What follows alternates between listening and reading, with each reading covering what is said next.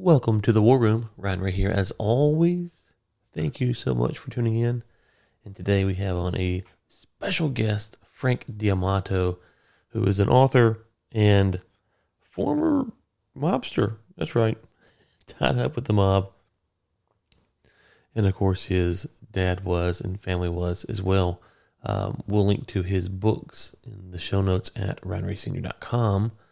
But let me just say this. If you could, please drop a five star review wherever you are listening to this quality podcast this morning, this afternoon, or evening. We would really, really appreciate it. Okay, without further ado, let's see what Frank D'Amato has to say about Hoffa, Trump, and Rudy Giuliani. Welcome to the War Room, Frankie. How you doing? I'm good, thank you.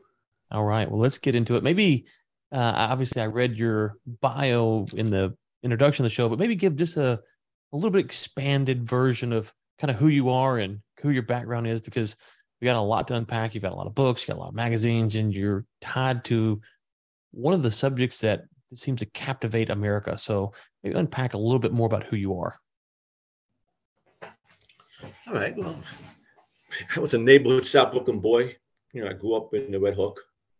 My father was uh, the Gallo crime family. Uh, as I grew up, you know, uh, all the uh, Gallo crew members were uncles and uh, very close with me. So uh, that's a style I knew. That's what the look I knew. Uh, my father was very close with Larry Gallo. He wanted to be in his bodyguard for 10 years. So I grew up under the, you know, under their nose. And I just wound up, uh, you know, following their footsteps, uh, like a lot of young guys in uh, Red Hook did. You know, I was just more lucky to be, my father was involved. And I just grew up to, you know, start driving and having uncles that are all killers and uh, in jail, out of jail, uh, funny as hell, crazy nicknames. But uh, that's basic my my story. My father's a story. I just you know, I just went along to ride with him. uh, you know, came up in, in the late fifties.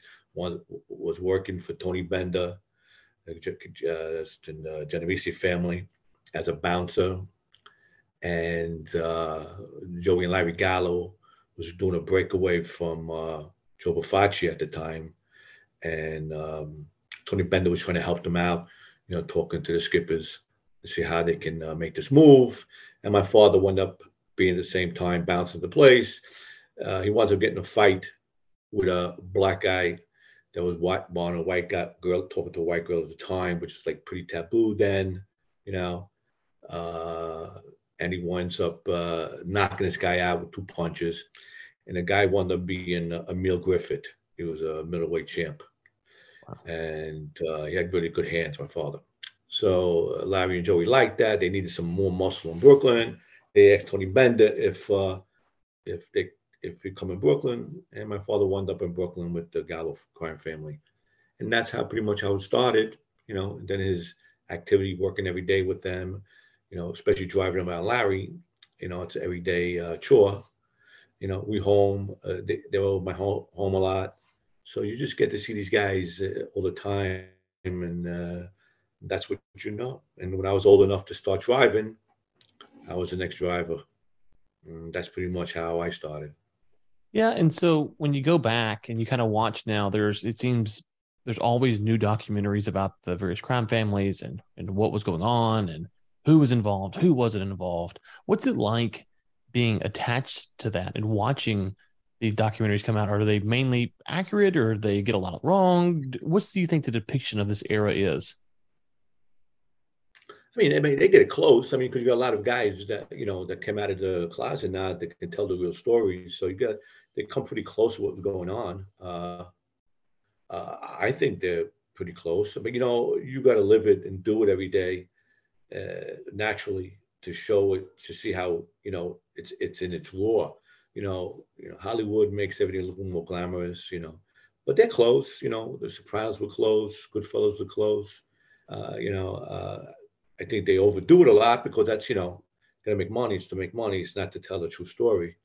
But the, you know, it's easy telling a story. It's hard living the story, you know. Uh, but they're pretty good. They're pretty good. They're pretty accurate. You know, you know, like I said, a lot of guys just just go, you know, over the top. You know, uh, uh, but uh, otherwise, it's it's pretty accurate. Yeah, yeah. I would suspect that, you know, if you follow the the lives of these, these various men, um, there's probably a lot of average days, and so something like The Sopranos is taking the the non-average days, if you will, and making that into a to a series to a show to to keep viewers around.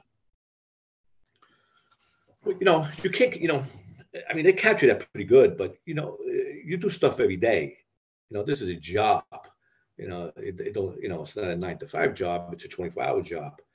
So they capture very good, but you, you can never, you know, capture the whole thing because you have to, like I said, you have to live it you know, to explain it, it loses, and you know, loses a lot to try to explain something. But uh, uh, that life is, is a uh, is a 24 hour job, and uh, but they, like I said, they did a real good job. I mean, they had a guy uh, that's doing consultation with them or whatever it's called that filled them in with everything was going on. Because I was with that crew for a while towards the end. I was with uh, uh, what's his name, Louis, uh, Louis Anthony Rotondo. Uh, that's Vinny Ocean's uh, crew. Anthony was a skipper for a while. So I met all those guys, you know. Uh, it's close, you know, it's close, you know. You know, they don't show uh, all the, you know, uh, they can't show all the bad things that they do, you know, what we say and what we do. But uh, like I said, it's entertainment, and you know, but they do a good job. I enjoy it. Yeah, I enjoy it. I mean, I lived it. I, I did most of it. So and it's it's you know, uh, if you did it, you would understand more what they're doing if they did it. If they didn't did it was bullshit. if you're an outside looking in, you know, just you know, being a, a enthusiast, uh, it's hard because they, their brains are fogged with all with a lot of um, a lot of stories that you know they don't know for sure or not. They just gotta they gotta depend on you know. Uh, even depend on guys like me. You know, I could mm-hmm. be you know contribute to that too. Uh, so you really you know you got to be there to know what uh, the feeling. Uh, but they're pretty accurate. I mean, they really are. Do you think if the average American were to maybe do a an undercover follow of of of kind of the, the mob, would they walk away going, "Oh my gosh, this is a this is"? Would they feel differently? I guess because if you think about war movies, um, obviously war movies sometimes can glamorize war to where it's it's not the the horror of what's going on is kind of missed, um, and sometimes they do a good job of like really encapturing uh, uh, capturing the what's going on and how tough it is. Like you think like Saving Private Ryan and just how tough it was on D Day. Um, do you think if the average American was able to kind of put a camera and follow around um, some of these guys in the prime, would they walk away as interested, or would they be a little bit more, oof, that's that's actually a lot more hard than I thought it was going to be. Yeah, no. If they if they had a camera and really follow somebody into a real deal, it would be a lot more scarier than you know than glamorous. Uh, yeah, because so, a lot of scary things happen. You know, we say a lot of things and do a lot of things that you know we can't speak of. Right? I, especially me, I can't say nothing. But but in general, we say things that normal people don't say. You know what I mean? You know, I say things that you know in the in the day and sometimes now that humans don't say, you know, that grandfathers don't say or fathers or, uh, don't say, that you know could possibly be done. So it's it's scary. You know, a, lot of guys are you know, out of their minds. You know, in those days, and power was power was you know made you more crazy. You know. Um, yeah, I don't. I, I think they walk around. I think they walk away pretty scary if they got around the right guys. I mean, they went around my father or Bobby Bongiovanni and those guys, if they were, they were real deal guys, you know, they weren't uh, sweet talking nobody. You know, they were bad guys. You know, they were also good guys and funny and stuff like that at barbecues. But uh, you know, when when uh, when it was business, because they they they had turnoffs. Either it was business or pleasure. Business, they would shoot you in the face, and pleasure, they would uh, go barbecue with you. You know, so I, yeah, I would think they would be really taken back uh, to be there and hear it and see it live. Yeah, sure it would be. Yeah. It's not glamorous at all. I mean, you, you we look good, we dress well, but to do that, you have to do things that normal people don't do. Most so, normal people don't do. how do you go about building trust in these relationships? How do you know who you can trust and, and who you have to watch out for? Because obviously your your whole livelihood's on the line every day. Listen, you you learn as you go. You know, you get a mentor. My father's a mentor growing up. I had a lot of mentors. Joe Chapani was my mentor. He was with Lucky Luciano. So and Frank and Frank Costello and Joe Adonis. So these guys are really, really well educated in this life. I was lucky because, you know, I didn't just go hang out with them. They in my house every day. You know, we eat together, and uh, and they and they prep you and you learn and uh, they teach you, you know, uh, what to look for, what the sound of bullshit is, who's genuine, who's not. You, you get to know it. You get you get to know if you if you're not an idiot. You know what I mean? You you, you learn. You know, some guys get in this life and they just want to be, oh, I want to be a gangster, and they do. Uh, they don't know this life. You know, you just be a, a jerk, do something wrong, and uh, just make sure you have enough evidence on the guy above you, and now you're a gangster.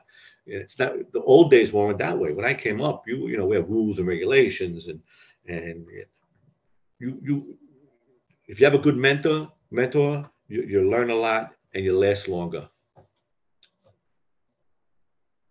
Yeah, and and so you mentioned kind of um, you know you were with one group and then you moved to another group. Is that common? Is that rare? Because again, from the outside, I'm, I'm kind of thinking, well, when you come up with one family, that's kind of where you're at. Now it's it's it's pretty common. A lot of guys get transferred from one one family to another. If you're not straight, not in that family, made in that family yet, and you're a big earner, and uh, you have a, a rabbi in another family, like like we were down President Street for many years you know, Chrissy Tick from the uh, Lucchese's wanted us to go over there because my father did work for them, and uh, you get close relationships, and they like to bring you over. These guys want to make money. If you're an earner, they want to bring you over with them. You know, I mean, sometimes you get a release, sometimes you don't. It's all according how strong the guy who's asking you. Sometimes you get something in return. You know what I mean?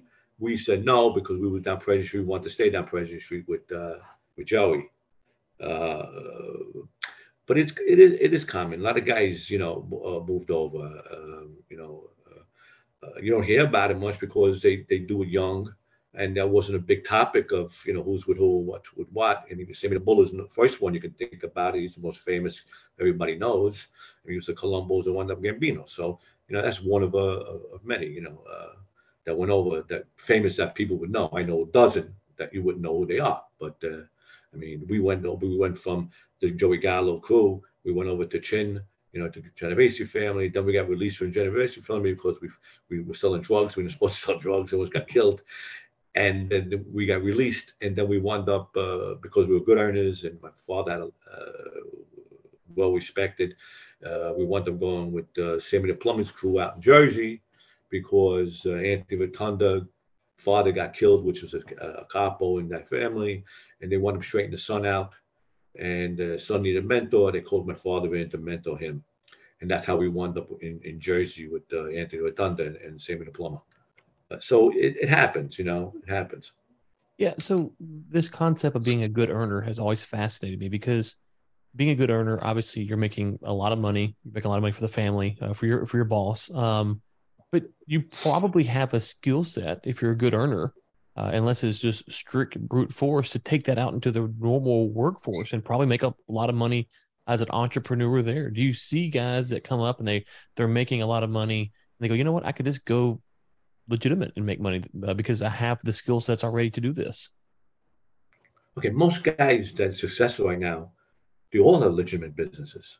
Mm. We had legitimate business since we were since the seventies we had uh, Astro News. It was a, a, a, newspaper distributing company. I've been in distributing business all my life. Uh, besides being a hooligan in the middle of the night, but uh, you know, that during the day, we you know, we ran businesses. Most successful guys today are, are business owners. Either they're in restaurant business, carting business, uh, many many businesses. They're in you know, uh, uh, real estate. So anybody successful move their money around. You know, uh, if you're an earner, you gotta you gotta move it around to make it earn earn for you. Now, if you're selling junk, you gotta clear this money up. If you're doing bonds, you gotta clear the money up. You know, if you're you know uh, if you're getting envelope from someone, you got to clean it up. And how you clean it up? You got you buy legitimate businesses. That's why a lot of guys, you know, you see a lot of restaurants today in, in, in this, you know, especially New York area that are, are run by or in the background are run by wise guys because that's what they turned their money into. You know, they, they were smart and that's what they did. Yeah, the, some something about you become a good earner is because you're well liked and uh, and people come to you. You know, if you're not a banana and, and everybody and you rob them and, and the, the word goes in the street, don't go there because these guys are only going to rob you, and you deal with people you know, fairly, they're going to come to you. They're going to bring a score to you. They're going to bring when somebody falls off the truck, they're going to come to you. If there's a, a, a drug deal, they're going to come to you because they know they're going to have a fair shake, and they're not going to get killed. You know, you're going to rob them. Uh, so you start building rapport like that, and uh, that's how you earn. And then you you think of things to do uh, to turn good money, uh, bad money into good money, and uh, you just build it up. You, you get involved with unions. You, you have a friend that's in a, that has a trucking company that's not involved. You, get them involved. You know what I mean? You get them hooked up, and they owe you, and you get envelopes, and you go in um, strip clubs. You get over there. A lot of these guys have problems, so either have cash problems. You go in there and give them money, or they need uh, they need some protection because people bust their place up, and you know most of them are not. Uh, the old days, the uh, strip clubs were just regular guys that had money and they went to business. So you go there and you uh, shake them down, and or you and you get an envelope and you make money. Another way to make money. I mean, it goes it goes on forever. It goes on forever. Uh, but if you're smart, you do that. Um, the most lucrative thing in the last 20, 30 years has been drugs, you know, Shylock and bookmaking and, and, and drugs. Uh, because it was the easiest thing to do and, and, it's lucrative. So that's why a lot of people tend to go that route. You know, uh, the law took away so many other things. They took away the gambling, you know, you know OTB and, you know the lotto and everything like that. So they hurt us in a lot of ways. You know, loans. Uh, uh so you had, you had to think other things to do, and what became, you know, there's always drugs always there, but it, but only certain people doing it. Not everybody and their mother does it because they they don't know what else to do. What else you gonna do? They got, they got no rabbis. They don't know nothing about the life. So what they do, they go cop a pound of coke and they go sell and they, and they become a uh, gangster drug dealers. That's what turned out in a lot of ways, you know, for the younger younger morons. You know? Yeah, and, and so on the drug specifically, is it really true that for a long time that that was a, a faux pas for the mobsters to kind of uh, sell drugs. The only certain crews were doing it. You know, I mean, you weren't allowed to. It was taboo. You know, I mean, it was taboo. Uh, hard drugs. Now, the Gallos always dealt with pot and hashish mm. since I was a kid. Mm. I mean, did they promote it? No, but uh, everybody know what they're doing. I mean, we want to make money. Uh, you know, they won't give us money for nothing. I mean, uh, um, some things were taboo, some things were less taboo. You know, a lot of guys turned their back. You know, we were renegades anyway. The, the Gallo crew was a bunch of renegades anyways. They won't listen to nobody anyway. So, you know, if somebody if somebody came down from the uh, came, you know, uh, from the uh, Joe Profaci or Joey Colombo, you know, I, he said, you know, don't listen to him. I'm the boss.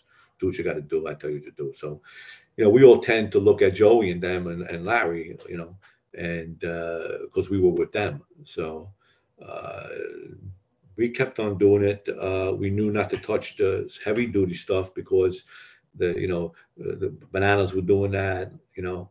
Uh, what's his name? Uh, Carmine Galante was strong in that. So, you know, when things came down, we had a, we met with Carmine Galante and those guys. Uh, the Bonannos always uh, divvied in it already, but um, Genovese Chin didn't like none of that shit. He tried to stay close. Now there's a lot of guys around him that's doing it that was on a hush hush. Uh, if they didn't get caught, everything's good. If, they got caught, they were in trouble because uh, Chin get, he'll kill you if you had to. So uh, certain families did certain things. Other guys did not do do them. Everybody wanted to do it, but nobody wanted to get killed, and you were worried about it. So if you were a crew or family that didn't give it, you know, didn't care, then you were lucky. You'd be able to deal in that too, you know. So, you know, uh, it, it, varied. Yeah, and I can see maybe a concern about uh, drugs because people dealing them could get addicted to them, cause problems. But you would seem to potentially have the same problem with gambling, right? People wanted to gamble. Um, the, the, guys on the mob side wanted to gamble on games or, or horses or whatever, uh, and could potentially get tied up in that. But but gambling's been a staple of of the the mob business. Um, was it a problem seeing the guys on the inside uh, losing more than they were earning because they got addicted to gambling or betting on games? No, you know, because in this world, you can you can uh, arrange things. If, if the big boys, like guys involved, they just ride off because who they are. You know what I mean? Uh, as far as if it wasn't for degenerate gamblers, we wouldn't be in business because it wasn't for little mom pop playing the diamonds, for the guys playing thousands that are in trouble, that take loans out to pay the gambling bit because they're but they're earners. You don't give uh, 10,000, 20,000 a market for a guy, you know, making 200 a week. These guys were all businessmen, you know, in some kind of business. And, and most of them were straight guys. You know, wannabes want to hang out with you, but they were straight guys. And you give the markets for that kind of money and let them you let them play because they were they were good for it.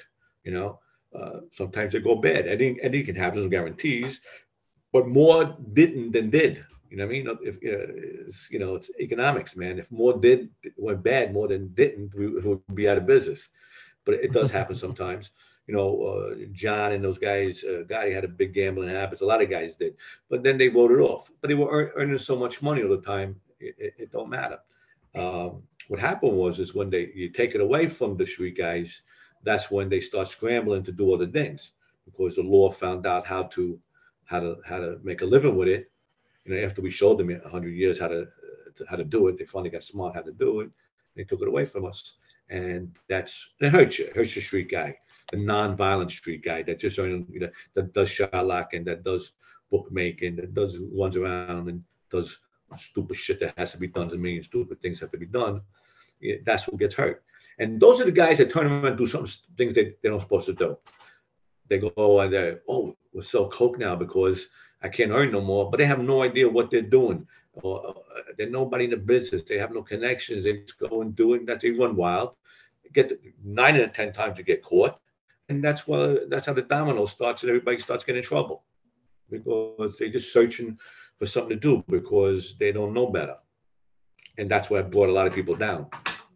Is there, I guess it'd be hard for, again, on the outside, dealing with someone who is, uh, you know, a, a normal businessman or, or, or, woman, I guess, potentially, who's gambling, but they start gambling away their family's livelihood into the mob. Is it hard at times? Did you see guys struggle with going to collect because these guys were getting so much in debt that they were losing everything and essentially ruining their families' lives.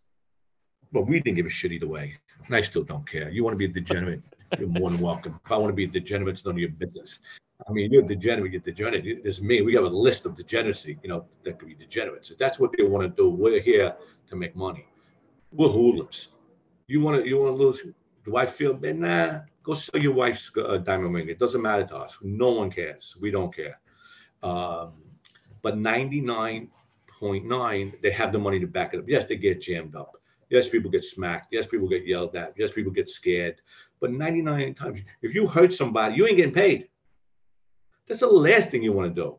It's happened because somebody, and most of the time, some people get hurt is because they're disrespectful, because they haven't shown up, or or they avoid your calls. That's why they get smacked. They don't get for the money. These guys don't care about the money. You know what I mean? They want the respect. Now you want to, you owe me money. Now you want to disrespect me too. They get more money. They get more mad about the disrespect than the money. They go out with the money. That's why guys get hurt. They say we don't want the fifty thousand. Hell with him now. Kill him because he disrespected me. See, so it's crazy how these people think. You know, they turn business into something personal. Mm. But uh, there's degenerates in everything. Gambling. You know. Uh, you know. Uh, you know, we got guys that ran, uh, uh, um, what do you call it, top um, topless joints. They became degenerates too, but we didn't care.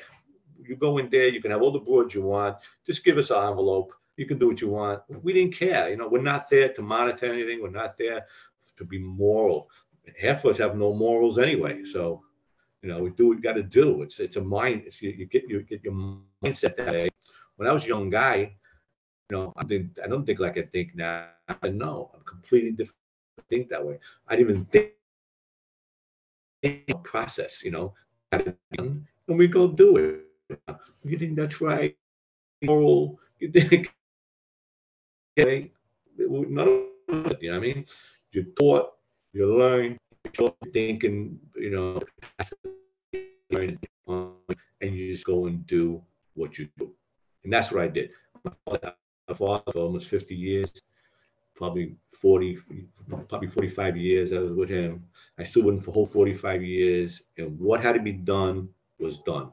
Question something a little bit. If I had to put my two cents in, because I thought it was better, he was getting older. I was still younger coming up. If I could, if I could put my two cents in to, to you know, make something bigger, or if I didn't see something in the street that I liked, I would come back and say some. Otherwise, you're the boss. Tell me what we go. That's it. You know what I mean? And that's how you you're supposed to be. And that's how most most most guys who born born into this life, not wannabes or, or who got involved for stupid reasons, uh, think because it's embedded in you.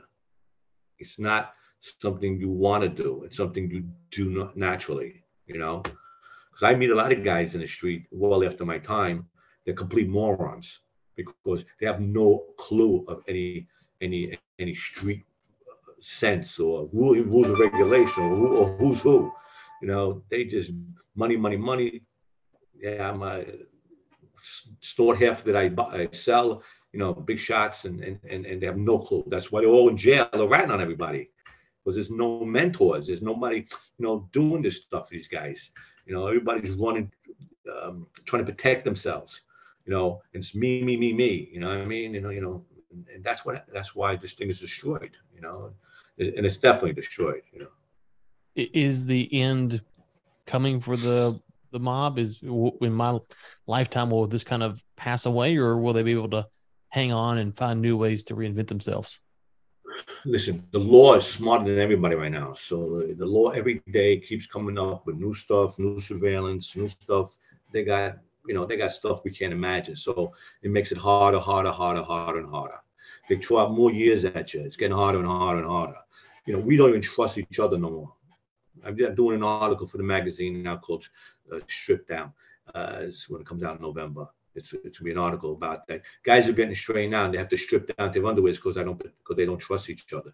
If you can't trust somebody you're making, and this to be your brother to die with it, and you're making a strip down, it's already over. It's over before it started. common sense, man. You know, it's common sense. It's over before it started. So yeah, it's changed. It's gonna. It's, you always have a hoodlum out there because when you know people are naturally bad or people naturally don't want to work, you know, uh, everybody's to try to do something. It's just to be harder and harder, maybe less organized uh, more individuals. And I think that's what's now. I think there's a lot more individual things happening. There's families, but I, I know of more. I know more guys now that doing on their own. They're not with nobody. I mean, mm-hmm. might have a rabbi. Might if something happens, they go run there. They go, oh, I got in trouble. Here's an envelope. Otherwise, they're doing everything seven days a week on, on the street by themselves because it's no, you know, it's not organized no more like it, it was. But it would, I think it's always going to be there until the law shuts it down completely by the way they do jail, surveillance, you know, putting, uh, you know, and, and, giving all this time out uh, and giving deals to the to the soft ones that that that has been over, you know, that have something over on you, and and that's what they learned to do, and that's what brought this down. How much corruption is there on the the quote straight side? Talking about politicians, police, is that pretty common or is that pretty rare? Well, I think now it's probably a lot less than it was 30, 40, 50 years. Well, definitely in in uh, 30s, the 20s and 30s, they owned everybody, bought everybody. We know that's when it was in jail, and that's why they got so rich, Capone and all these guys, because they bought everybody, judges, lawyers, DAs, people mayors in, you know. Uh, as the time went on, over the years, just gets less and less, you know. Uh, people, st- they started making more money, to, you know, uh, they make more money than you know, congressmen and lawyers and judges. And so they make so much money now. They don't need to be bribed so easily. They don't need your, your, your handout no more. Put their life on the line. There's 401ks now. They, they buy real estate. They, you know, they're not easy to buy no more. And, and, and they know how much trouble they get into. So it's less and less and less and less. Now, in that world of the, uh, the the hoodlums and thieves, I think most politicians are hoodlums and thieves. I think they only work for themselves, and I think they profit real well. And I, uh, it's common sense, you know. They go in, they go in with a hundred thousand, come out with fifty million. I mean, I don't know, uh, and, you, and you're a servant, public servant, so uh, you you can you can just guess. I'm a ninth grade dropout, and and I and I can figure that out. I mean, so people who are educated should know that better, a lot better than me. Yeah, I remember uh, I didn't go, I didn't graduate college, but one of the college courses I did take um, was a, I can't remember psychology, philosophy, something. Anyways, and, and the professor said, "Who is the uh, most powerful people in the country, or something like that, uh, that can do the most harm?" I can't remember how he phrased it, but essentially, he wanted you to. I think he, his goal was for you to say that, like the mob, you know, the, the, they are, and so we all kind of said mob. We're gonna, he goes, no, no, no, no, it's the politicians. No, no. Like they actually, they're the ones who actually have the power and and can do all this stuff and can change the law and make whatever legal or illegal and, and make a ton of money off of that racket. And I was like, oh yeah, that's actually that actually makes a lot of sense. Sure, they, they the mob is not a pimple on their ass. They are so huge and the money they make, you know, they do they make their pensions and they make their salaries and they can't get fired and they, you know, they they there's no term limits. I mean, we go on forever. I mean, that's gangster. I want to be with that crew. If I was to go back in life, I want to be on that crew, man. That's those guys are powerful, and they make laws to protect themselves. They can't get in trouble.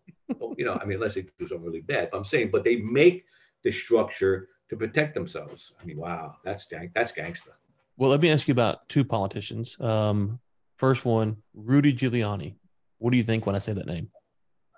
Hey, Rudy put me out of business in 19, uh, 2004. I, I was in the porno business for 35 years with uh, newspapers and then uh, videos. And uh, I made tons of money, man, tons. Of, I mean, we, I, we can burn it. That's how much money made in the porno business.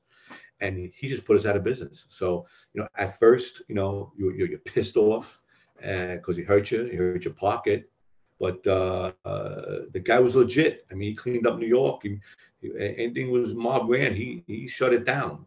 So to say this guy was on any take or this guy was bad with, the, with gangsters, I mean that, that that's retarded because ex any gangster that was in a fish market or or porno business or um, fish market or you know, garbage anything. If you ask them, this guy wasn't a friend of ours. So uh, he was strong. He knew what to do, and, and many years now, I, I admire his you know what he did. You know he was he was uh, and it, it, was good what he did. You know, was, the corruption was really bad. It was the city was was a shithole, and and he, and he cleaned it up. So I, happen to be a fan of his. I wasn't a fan then. I'm a fan now. Right, he, right. He took my money already. He can't hurt me no more. Right, and, and, and, you know, going up, he was the one that really kind of put the hammer down with the RICO cases and um, really kind of started rolling that out as well. And that also kind of gets sure. gets uh, forgotten, maybe that some people don't realize that he was kind of the one that really sat down and figured it out, or was one of the ones at least that how to use those statutes and um, started really putting the squeeze on the on the mob. And so, and the other one obviously is is Donald Trump, his connections, you know, uh, with New York City building. Um, and I had someone the other day goes, you know, it's it's indisputable that he's connected to the mob. It's like, well, okay. I mean, I think anyone building buildings that time is connected in the sense of you have to go through the proper channels to get the contractors and stuff, but that doesn't mean he's actually working in cahoots like we might think. What's what's your thoughts on that? Nah, I, I you know I was with a lot of people that was around him. Tony Napoli was around him because uh, Jimmy Nap uh, sat with his father. Father was a little more shady. He was he didn't do anything. Father was shady more. Donald, no. Donald, as anybody ever, this is well before he ran for this president. You know, before he was president, doing any of that crap. Talking about years ago. Uh, if you Donald had to deal with New York. New York was ran by the unions, man. He couldn't get he couldn't get a there'd be no Trump if it wasn't for unions. So you got to meet people through people. You got to give deals out. You got to. It's just the way you do it. I have my personal opinion to people who are in this life. I no, I don't think he's uh, connected at all. Not at all. Not not at all. Now, does he does he uh, act like a, a, a, gangster? Does he feel he's a gangster? Yeah, because he's got power, he's got money, he's got an attitude. So he's a half a gangster already. So, but you know, does it make him a gangster with organized crime? No, crime. No, I firmly believe that he has nothing to do with anything except his dealings with New York with the contracting because he had to. Just like anybody else, he's not the only contractor around. There's a lot of big Tishman. There's a lot of big names there. Uh, they had to do the same thing. Does it make Tishman a, a gangster? No. I mean, there's LeFrak, there's whoever these people are. They gangsters? No. So, but they had to deal with the same guys. So even to question why him and not those other guys is because you're just looking at him. But no, my, my answer to that is no. I don't think he's involved at all. Okay. So what got you into being an author? I lost you. Oh, can you hear me now? No, yeah, yeah, yeah. Yes. I said, what got you into being an author? I've been in I've been in publishing all my life since I'm a little kid. We, we, we were distributors for a Screw magazine, Al Goldstein Screw, and I started up as a as a uh, helper on the truck to a driver to running the office. Then I figured out at one point that we're, we're distributing other people's papers, making uh, 50 cents on a paper. They're getting $3. We're getting 50 cents. What's wrong here? We, we have the distributing locked up. I said, why don't we become publishers? So I went out and got a bunch of naked people together and shot naked pictures and, and, and, and, and, put a magazine together. I grabbed on a few people to write stories. I robbed what I had to go rob. And I, and I came out with a paper called Sex in the City. And we put that out and we were making 10 times more money because we, now we're keeping all the money. And from there, we went into the adult video business. And uh, from and then in 2004, um, Giuliani put us out of business altogether. So 2004 to 2006, I was sitting around a little bit with a, video company, an adult video company. And then uh, 2007, I was sitting in a bar in New York, and this black guy approached me, uh, walked by me, had a jacket on that I liked. I was, I was drinking my wife in a bar, and I liked this uh, jacket he was wearing. So I called him over, and he said he designed it, and it was really cool. It was a Lucky Luciano jacket, you know, lemon drops. It was really cool, and uh, it was like a baseball jacket. And he says, "Well, come to my office next week. I'll get you one, give you one." I went to the office, and he sat. I sat with him, and he wanted some help with uh, in the fashion world. So I went back to my people, and they said to me, "Forget it. It's too expensive. You got to be two years ahead of your time. It, it, don't touch it." So I went back to him. I said, "I can't help you."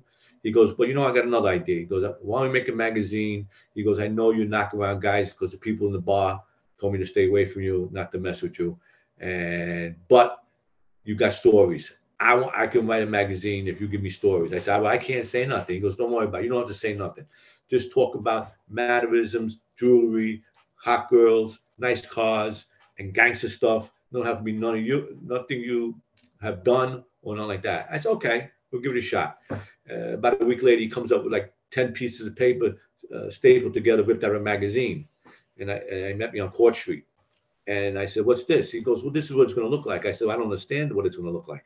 You got to show it to me. You go back, you type it out, take pictures, put it down, bring it back to me. So he did that two weeks later, and it, and it came out really cool. So I said, okay, I'll finance, I'll finance it, and it wound up being a magazine called uh, called uh, Mob Candy. We came out with about 12 issues, and uh, and it did really well. You know, I met a lot of people through it. I mean, a lot of friends in the in the in the uh, movie industry. I wound up making a lot of friends through that uh, through that magazine. Uh, and then I, I in like 2015, uh, I was sitting down and, and, and, my grandkids and my kids saying to me, "Why don't you write stories? Everybody's writing books. Everybody's writing stories." I said, well, "I can't say no because I never got I never got pinched and and went in a witness protection program, and I can't tell nobody what I did. What I did is got to stay personal." They said, "Well, there's ways to do. There's other ways to do things." I said, "Well, you tell me." And we, my a cousin of mine, another friend of mine, Anthony Bombadil, we sat down. He goes, "Just tell stories of what you know of other guys." Of uh, nicknames, of how it started. And I wound up writing a book called The Lion in the Basement, going up in a Gallup. What happened, I published it myself because I didn't know no published. I didn't know nobody, you know. And what happened was it's out of it's out about six months, and a publishing company sees it on it because I got it out in the in the stores. I got it in, in some stores, and they saw it and they called me up and uh, they liked the book, and they wanted to uh, change the name and because they couldn't they couldn't keep it the way it was because that's how the you know publishing company does stuff like that. Whatever you want to do, I don't care. You pay me, you can do whatever you want with it. Uh, and they gave me a five book deal. And what happened was I do a book a year for five years, and that's what happened. So I, I wound up they're taking my original book. They I I, I wrote an, I, I added another chapter to it, and then I got the uh, Carmine Persico book, and then after I got the Albert Anastasia book, I wrote, and then after that I did the uh, personal book, The Hitman about Joey Gallo getting killed with Carmine DiBiase, and uh, I just finished up the Carmine Galante book. And in between making the, uh, then I decided I, I, just turned in the the Galante book. That was the fifth book. So I'm out. I said I'm out of uh, work. I said I got nothing. What am I gonna do? So we, everybody's busting my gognoni saying because really loved the magazine. The magazine did really well.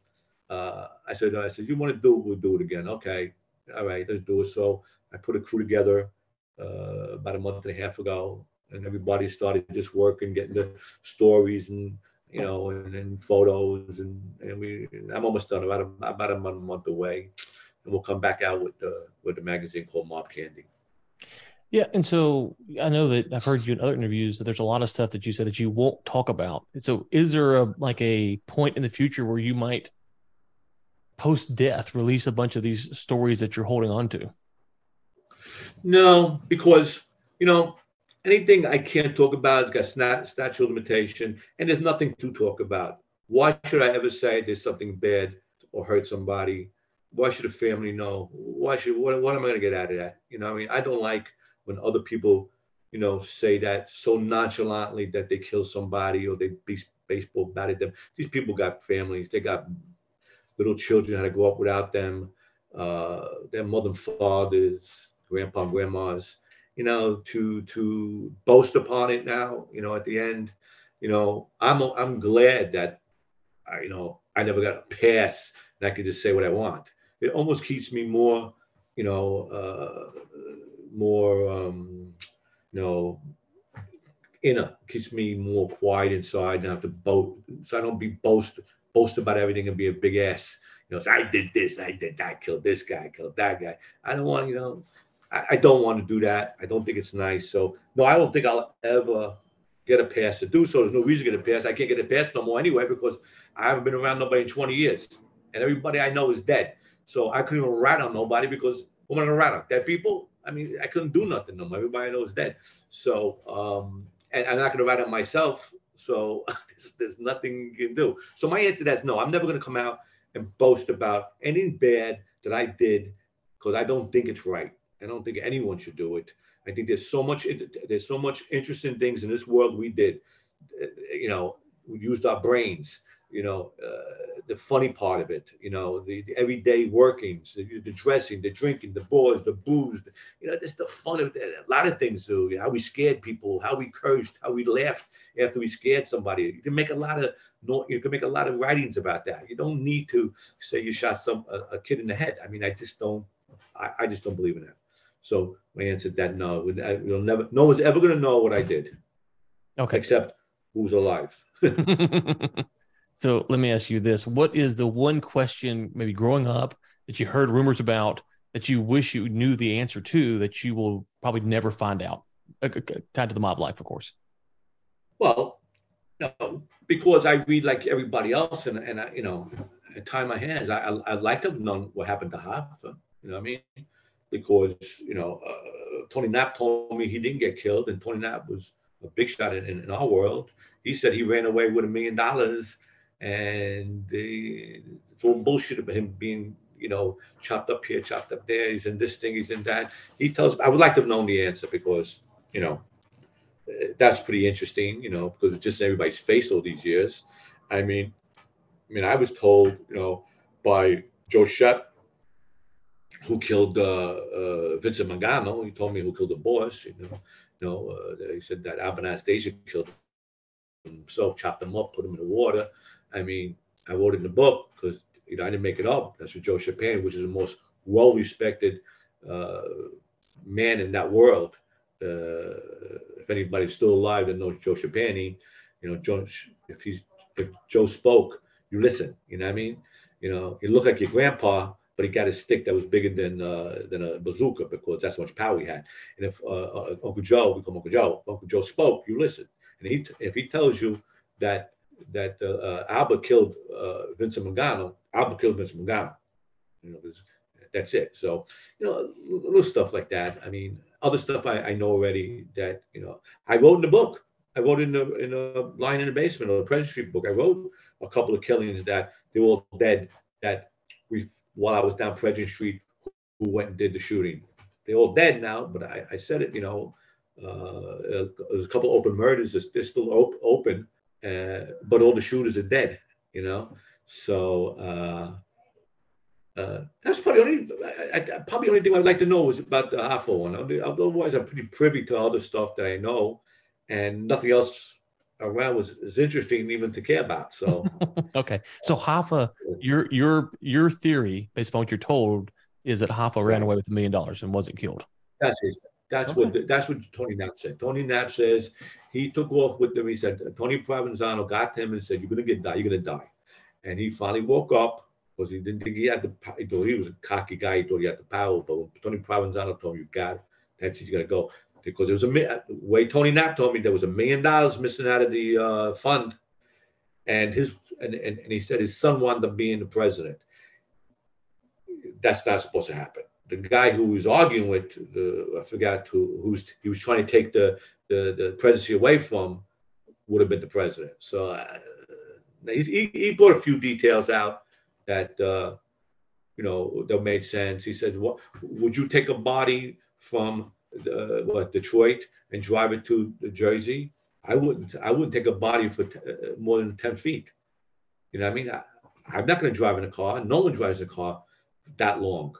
Mm. I mean, it's it's it's not a normal procedure. I mean, I mean anything's possible, but in in my world, and anybody ever knew uh, we talked about it many times. I said, you you drive uh, nine hours to, with a body in the car, you can get stopped for anything. You, mm-hmm. you turn signal, a fucking flat, excuse me, flat. Uh, you can run out of gas. And you're gonna buy in the car? Nah, I don't think so, man. I don't think so. So that's far fetched too. Okay, so where did Hoffa go? Did he say? He did. Went to Italy. He said. Italy. Okay. He thinks he went to Italy. Italy. Why? Okay.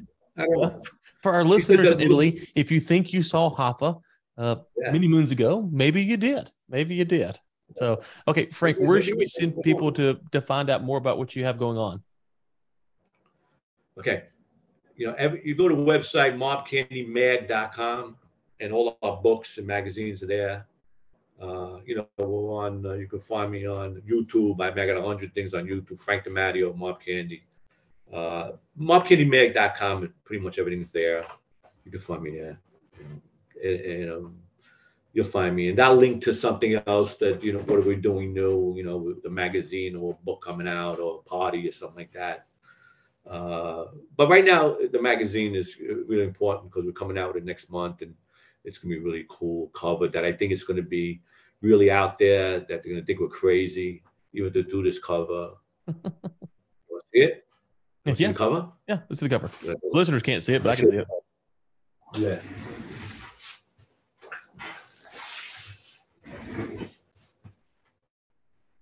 It's really crazy, man. Yeah, I think you're going to get called crazy for that. we're going to get a lot. We're going to get a lot of flack over it. You know, we're going to get a lot of. Uh, and you got to do that. You, you got to do that. You get you, get you get some flack over it. You know, I mean, let's do something crazy. Let's do something different. Let them talk about it.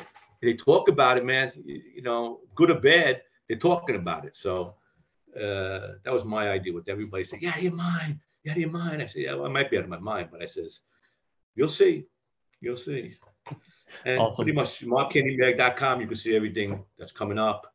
And any Google Frank DiMatteo, man, we got millions of things. You know, I got TikTok, we got Instagram, we got uh, you know, a bunch of stuff. You'll find me. It's real easy to find. If you want me, you find me. Awesome. Well, thank you for your time. I enjoyed this and uh look forward to reading the the next book that comes out what March of next year, is that right? March, yeah, that's a Carmine Galante book. Interesting. Awesome. Yeah, he's an interesting guy. Thank you for your time, sir. You got it, man. Thank you. Okay. Hope you enjoyed my interview with Frankie DiMatteo.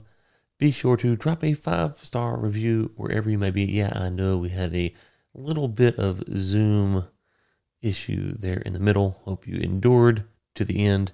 Let me know in the newsletter what you think about Frankie's comments on Hoffa, Trump, or Giuliani ryanraysenior.com slash newsletter, and we'll talk real soon.